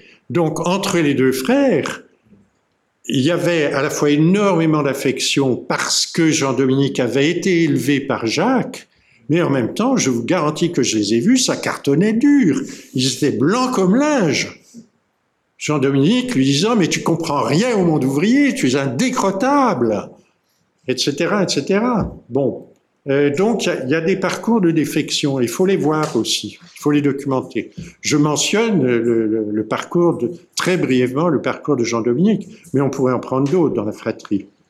Et encore plus à la génération suivante, bien sûr. Merci beaucoup. Euh, C'est passionnant. Si, si vous permettez, euh, un peu c'est pour les gens sur Zoom, ouais. ouais. Euh, oui, si, si, vous permettez, j'aimerais euh, reposer des questions sur vous et sur votre euh, démarche. Euh, donc j'ai deux questions, à la fois sur votre trajectoire d'africaniste. vous savez qu'on est ici d'africaniste, donc on est ici dans un labo, le série qui croit à la comparaison. et je me demandais comment votre trajectoire d'africaniste vous a permis d'appréhender cette famille qui se trouve être la vôtre. donc est-ce que vous avez mobilisé le savoir que vous aviez développé sur des objets euh, africains pour travailler euh, les relations, les dynamiques euh, de cette famille française. Enfin, en quoi ça vous a été utile Voilà, dans, votre famille, c'est vous qui avez pris ce, travail d'écriture et voilà, je me demandais comment votre savoir d'africaniste avait pu aider. et la deuxième question, c'est que peut nous dire votre enquête sur sur la sociologie de la famille euh, et sur les enquêtes sur les familles. Euh, donc euh, Raphaël Branche, dans, dans son ouvrage Papa qu'as-tu fait en Algérie, qui enquête beaucoup sur les silences familiaux, montre bien que l'enquête sur la famille, donc le fait de donner à voir une famille, c'est aussi une modalité du faire famille, c'est-à-dire que l'enquête euh, vient perturber aussi euh, les équilibres familiaux, bon, d'autant que elle, elle s'attaque à des silences et à des secrets de famille, et donc, euh, et donc l'enquête perturbe et reconfigure les relations au sein de la famille.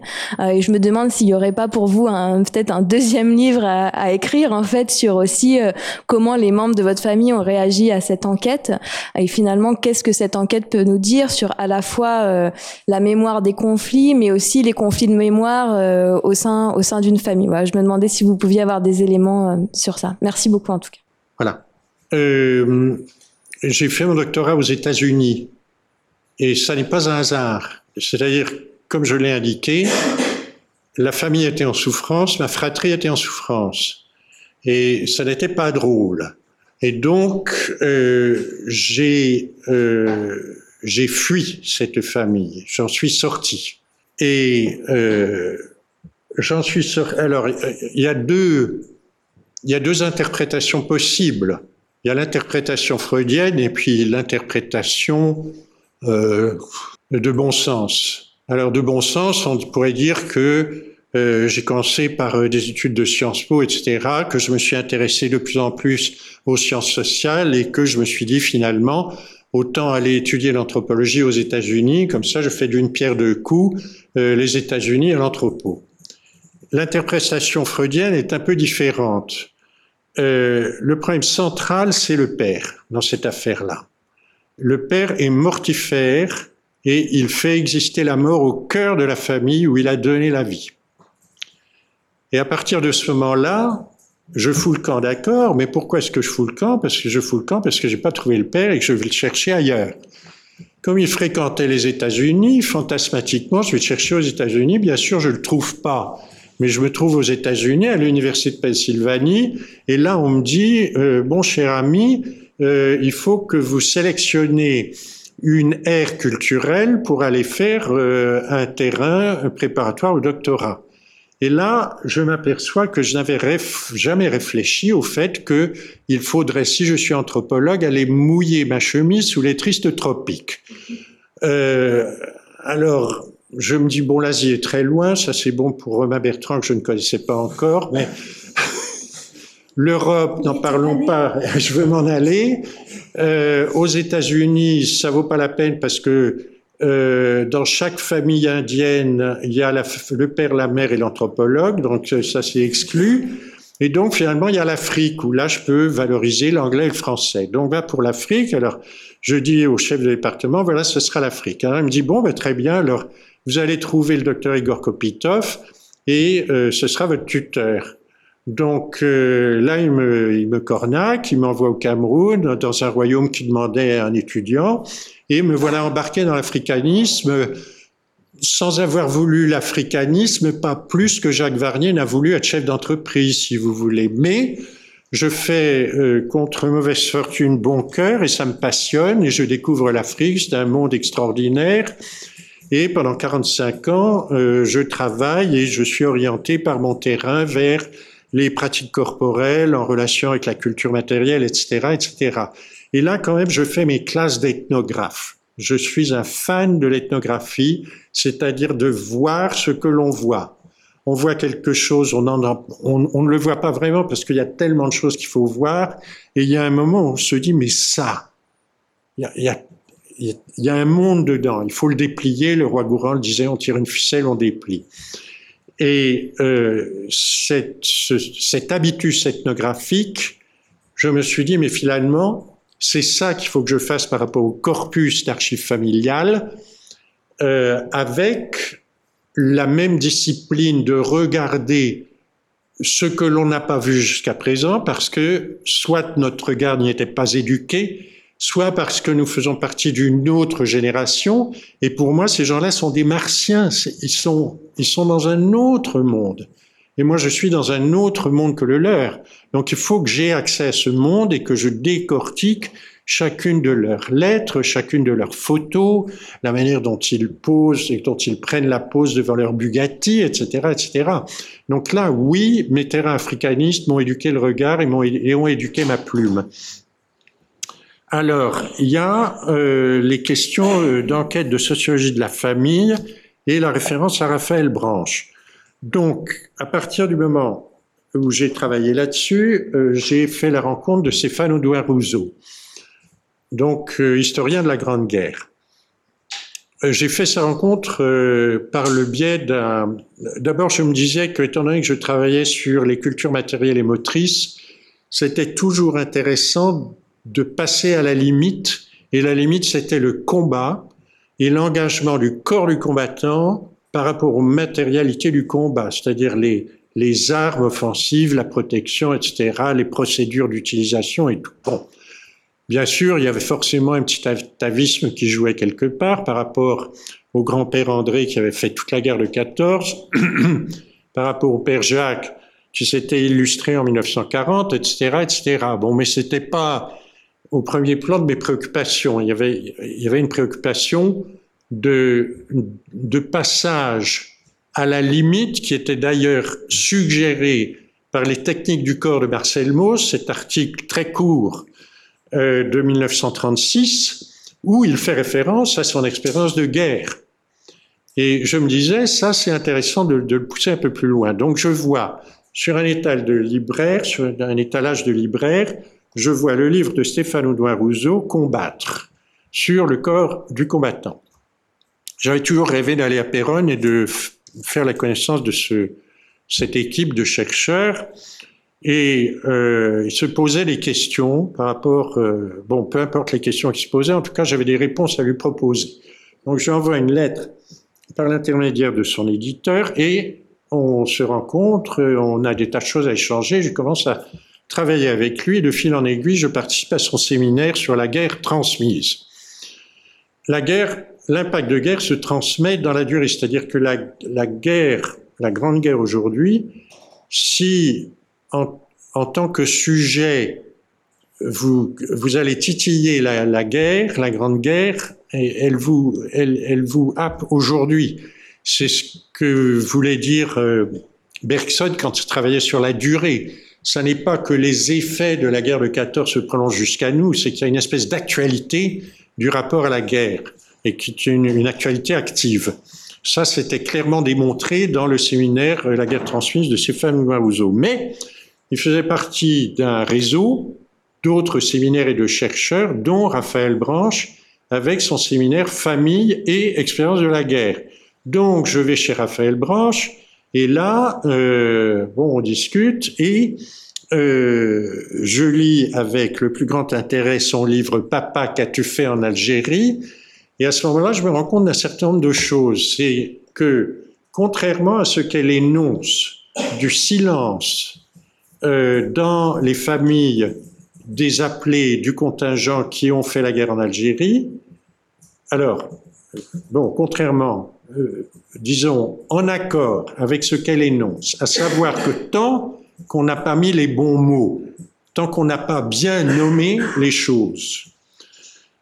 On ne peut pas tenir, on ne peut pas abonder euh, les mots d'un contenu qui vont les, déplier, les enrichir, euh, argumenter, etc. C'est-à-dire que tant qu'on nomme la guerre d'Algérie non pas en tant que guerre, mais en tant qu'opération de maintien de l'ordre ou en tant qu'événement d'Algérie, tant que l'appelé du contingent doit dire à ses enfants, bah, en Algérie, euh, je sais pas, moi j'ai participé aux opérations de maintien de l'ordre, il n'arrive pas à mettre ses contenus dedans, c'est-à-dire il y avait des embuscades, on s'est fait mitrailler, il y a tant de copains qui ont été tués, nous on a, flingué du Félouz, etc., etc. Il peut pas mettre ce contenu-là dans les mots opération de maintien de l'ordre. Donc il faut attendre le moment où on dit on a fait la guerre pour que à ce moment-là, papa puisse dire ce qu'il a fait en Algérie, il a fait la guerre. Bon, et donc, euh, et, et tant qu'il ne peut pas faire ça, il est dans le silence. Donc le silence dans les familles vient de l'échec de la nomination, mais euh, dans la famille de Jacques, les choses étaient nommées correctement. Il a fait la guerre, il a euh, voulu euh, tuer le plus grand nombre possible d'Allemands, il l'écrit noir sur blanc à sa femme, je veux participer à des combats parce que je, les Allemands sont beaucoup trop nombreux, ils sont beaucoup trop dangereux quand ils sont très nombreux, je veux en tuer le plus grand nombre possible. Tout ça est écrit noir sur blanc. Et euh, la haine du Bosch dans cette famille est inimaginable et elle est exprimée. Je les hais. Euh, Cécile, la mère de Jacques, euh, écrit à son mari, ces Bosch, je les hais, j'essaie d'inculquer cette haine aux enfants, je crois que j'y ai réussi. Bon, donc tout ça est dit, les mots sont là. Et donc, euh, il n'y a pas d'obstacle à ce qu'on alimente les mots dans cette famille-là avec euh, les bons événements, les bonnes observations, etc. Ce qui manque par contre, et dont Raphaël Branche ne parle pas, c'est la mise en récit, c'est-à-dire les mots appropriés sont absolument nécessaires. Abonder les mots avec des observations, des détails, etc. est absolument nécessaire. Encore faut-il que toutes ces observations soient raboutées les unes aux autres en un récit cohérent. Or, le récit cohérent, j'ai justement essayé de le faire à partir du début du XXe siècle pour que les choses procèdent les unes des autres et qu'il y ait une espèce de concaténation entre les événements, y compris les événements guerriers. À partir de ce moment-là, les choses se mettent en ordre et, comme disent mes neveux, on comprend. Le, puzzle, au lieu, que les, les, pièces du puzzle soient en vrac au milieu de la table, même si elles sont disponibles, on ne comprend pas le puzzle le temps qu'on n'a pas écrit le récit. Et, ça, j'y tiens beaucoup. Donc, merci de la question. Merci. Euh, moi, j'avais une, question concernant en fait, la poursuite éventuelle ou pas de l'alimentation des archives une fois votre euh, papa décédé. Euh, est-ce que votre maman a poursuivi la pratique épistolaire avec l'ensemble des enfants ou pas? Ou est-ce qu'il y a des biais qui se sont introduits à ce moment-là? Si c'est une question trop indiscrète, vous pouvez me le, dire, mais, je trouve c'est intéressant de voir en fait même le, statut, parce qu'effectivement, une des dimensions, j'ai pas eu la chance de lire encore l'ouvrage, mais une des, une dimensions pointées du doigt par Marie-Emmanuel, c'est justement cette dimension de la part féminine de, l'histoire. Comment est-ce qu'elle s'est poursuivie une fois que votre, père euh, n'était plus là? Euh, Marie-Emmanuel a bien dit que ce qui facilite l'accumulation des archives, c'est d'avoir une grande maison bourgeoise. On a des armoires, on a des greniers, on a des dépendances, euh, un carton rempli de correspondances, ça gêne personne, donc on le met là. Ça n'explique pas que les archives soient, aient été conservées.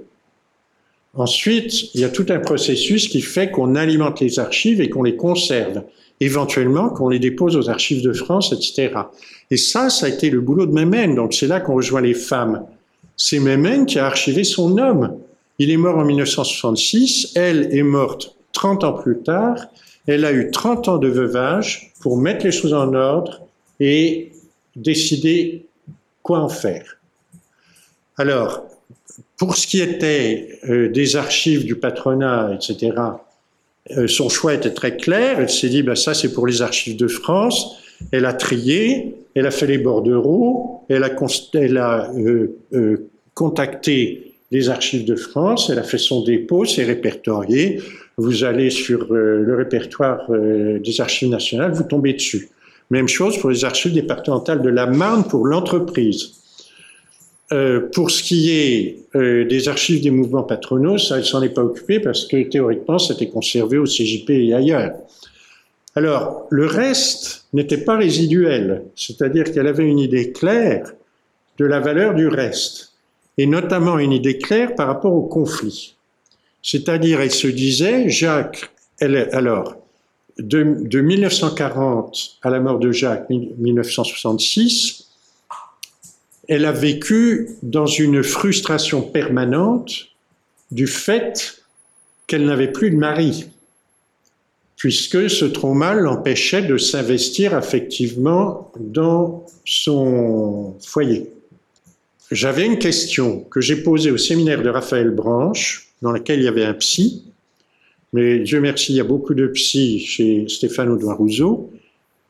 Je me disais, mais comment se fait-il qu'un traumatisé de guerre, aussi handicapé psychiquement, puisse investir autant d'énergie dans des mouvements patronaux alors qu'il néglige complètement sa famille. Il y avait une espèce de dissonance cognitive entre les deux.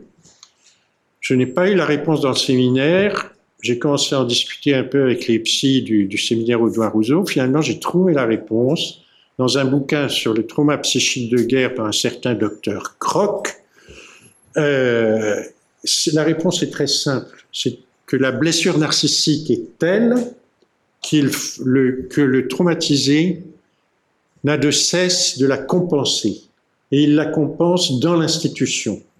Et ça explique en partie la floraison après la Grande Guerre des euh, associations d'anciens combattants, des ligues, des sociétés secrètes, etc., dans laquelle tous ces, tous ces euh, anciens poilus euh, se, ruaient par bataillons entiers, euh, les jeunesses patriotes, etc. Là, ils retrouvaient une raison de vivre, un statut, quelque chose qui était valorisant pour eux-mêmes, alors qu'à leurs propres yeux, ils étaient totalement dévalorisés, que leur moi était tellement isolé de leurs proches qu'ils n'arrivaient pas à les investir.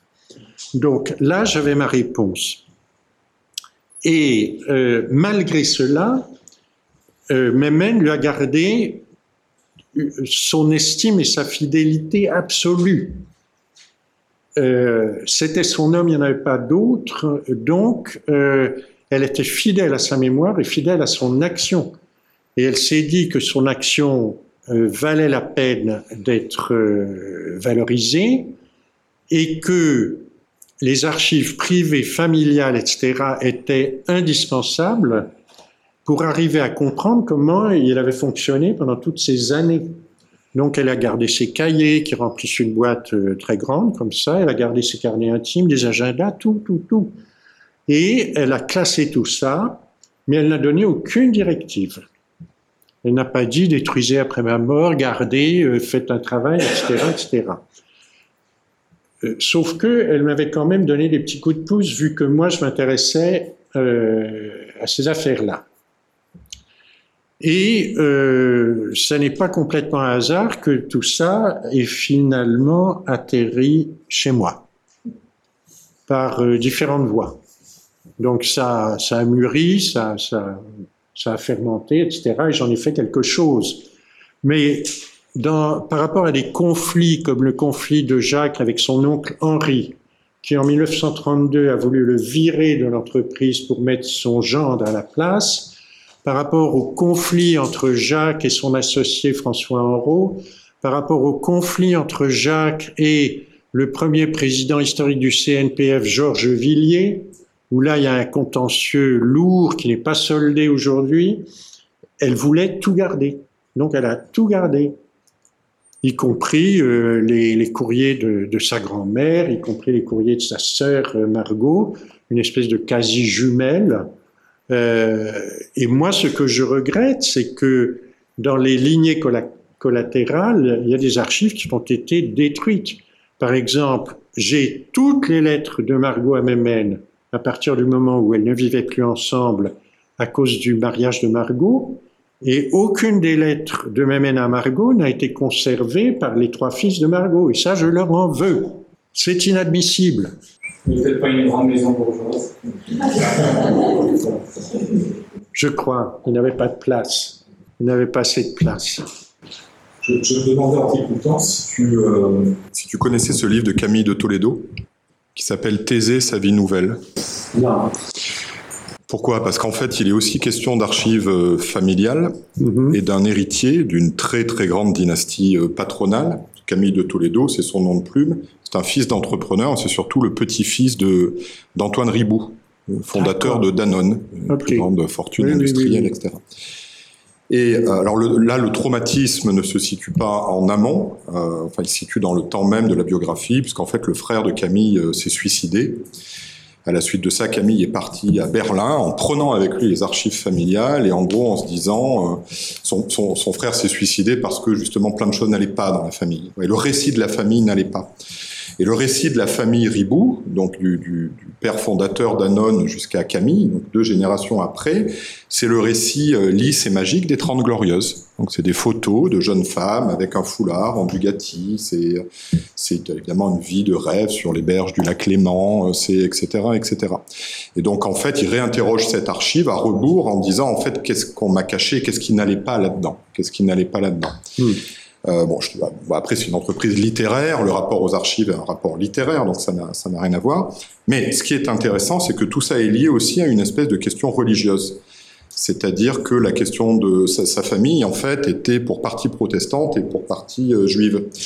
Et, euh, et, en fait, euh, la partie protestante a, a, pris le pas sur la mémoire de la judéité d'une partie de sa famille. Et Camille, lui, est aujourd'hui dans une de réappropriation de, de, cette histoire juive euh, de sa famille. Et donc, d'une certaine manière, l'histoire religieuse totalement occultée de sa famille lui sert d'élément pour faire la contre-histoire de cette histoire trop lisse, qui est l'histoire trop lisse des Trente Glorieuses. Mmh. Voilà.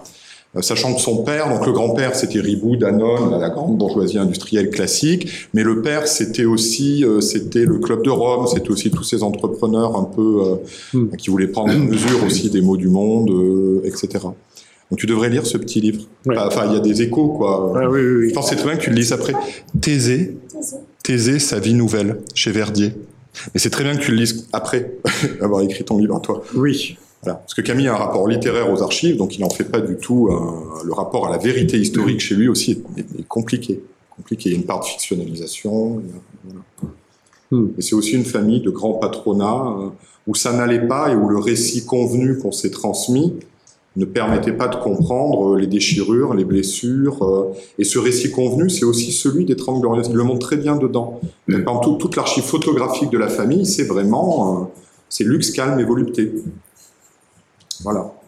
Mais derrière, ça allait très mal. Alors, il en fait un argument littéraire en disant c'est l'histoire du capitalisme, luxe, calme et mais derrière, ça allait très mal. Et le Club de Rome, le rapport de 71, ça allait déjà très mal. Et on essayait de le dire, mais ça n'affleurait pas, etc. Hmm. Alors, euh, ça tombe bien parce que moi, j'ai bon, des projets d'écriture. Bien sûr, je suis en cours d'écriture de toute façon, c'est permanent. Mais j'ai un projet d'écriture littéraire sur un des personnages du bouquin, qui est donc le père de MN, Duranviel, qui a fait une carrière euh, d'officier de marine. Et oui, l'amiral. Et donc, que j'appelle l'amiral dans le, le marin. le marin. Tout le monde l'appelait l'amiral. La famille qui a été chef d'état-major général de la marine de 1931 à 1937. C'est donc le prédécesseur immédiat de Darlan. Le rapport entre les deux étant ce que vous pouvez imaginer. Mais euh, j'ai pas mal de choses sur lui, y compris toutes les lettres qu'il a envoyées à Mémène, qui sont très drôles souvent, avec beaucoup d'humour. Mais il y a des lacunes considérables c'est-à-dire que les archives privées, familiales, voire intimes que j'ai sur l'amiral n'ont absolument pas la finesse et la rigueur de ce que j'ai là. L'une des raisons, c'est que lui et sa femme avaient encore une de ces grandes maisons campagnardes à côté de Rouen, dans le petit village de Roncherolles, et que euh, ils ont été occupés euh, au moment du débarquement l'armée allemande a reflué et a passé la Seine à Rouen, et euh, l'armée a, et il avait prévu le coup. Et comme il avait toutes ses archives sur place, et qu'il ne voulait pas qu'elles tombent entre les mains indiscrètes, il n'avait pas peur des Allemands par rapport à ses archives. Il avait peur du pillage français par rapport à ses archives privées. Et donc, il a fait du tri. Il a mis un certain nombre de choses en lieu sûr. Par exemple, les, les lettres que Mémène et Jacques lui avaient écrites euh, dans l'immédiat avant-guerre et pendant la drôle de guerre, et euh, pendant les débuts de l'occupation, il les a toutes mises dans une enveloppe. Il a écrit à Mémène en lui disant J'ai mis ces lettres dans une enveloppe, je les donne à Roger, un beau-frère, et rappelle à Jacques de les réclamer à Roger. Et moi, j'ai ces lettres. Donc, ils sont passés entre un certain nombre de mains jusque dans les miennes. Or, il ne voulait pas. Il se disait que, de toute façon, la propriété risquait d'être livrée au pillage comme elle l'avait été en 1940. Quand ils sont revenus d'Exode, ils ont trouvé toutes les armoires euh, ouvertes, éventrées, etc., tout répandu par terre et tout et tout. Mais ces archives n'avaient pas été touchées. Ils se disent, cette fois-ci, on n'en sait rien.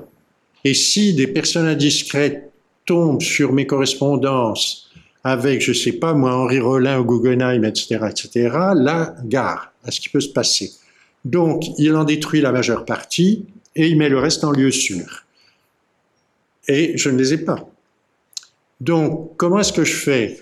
Ou bien je ne m'intéresse pas au personnage, ou bien j'écris quelque chose qui sera forcément un écrit dont les lacunes auront été, euh, euh, comment dire, euh, raptassées par la fiction. Elles auront été comblées par la fiction. Et ça, ça m'intéresse beaucoup.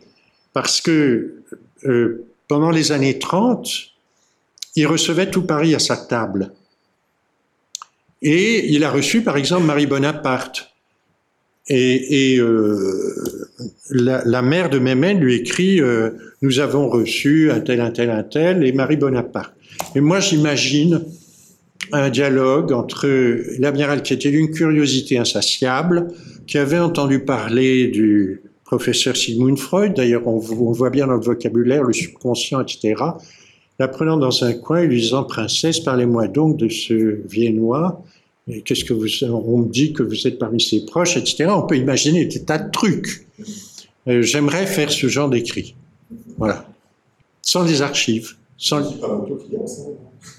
sans les archives, mais je sais, je sais que Marie Bonaparte a déjeuné au 16 rue de Marignan à telle date avec Georges Duranviel et sa femme Marthe. Je sais que ça, c'est, avéré, on ne peut pas en douter. Ils ont passé deux, trois heures ensemble. Je sais que par ailleurs, à l'Institut, il était proche euh, du docteur Guillain, qui a été l'un des premiers neurologues en France à dire que euh, les soldats revenant du front et qui montraient des troubles neurologiques et psychiques n'étaient pas des simulateurs et qu'il a beaucoup discuté avec le professeur Guillain par rapport au cas de son gendre. Je le sais, mais je ne sais pas le contenu. J'ai, fait des recherches sur Internet sur le professeur Guillain. J'ai rien trouvé, mais rien ne dit que je ne trouve pas quelque chose un jour ça a été un des pionniers de, justement de l'élaboration en psychiatrie militaire de la notion de, trauma psychique. Et je sais qu'il était préoccupé. ça se voit très bien dans ses, dans ses écrits et ses correspondances.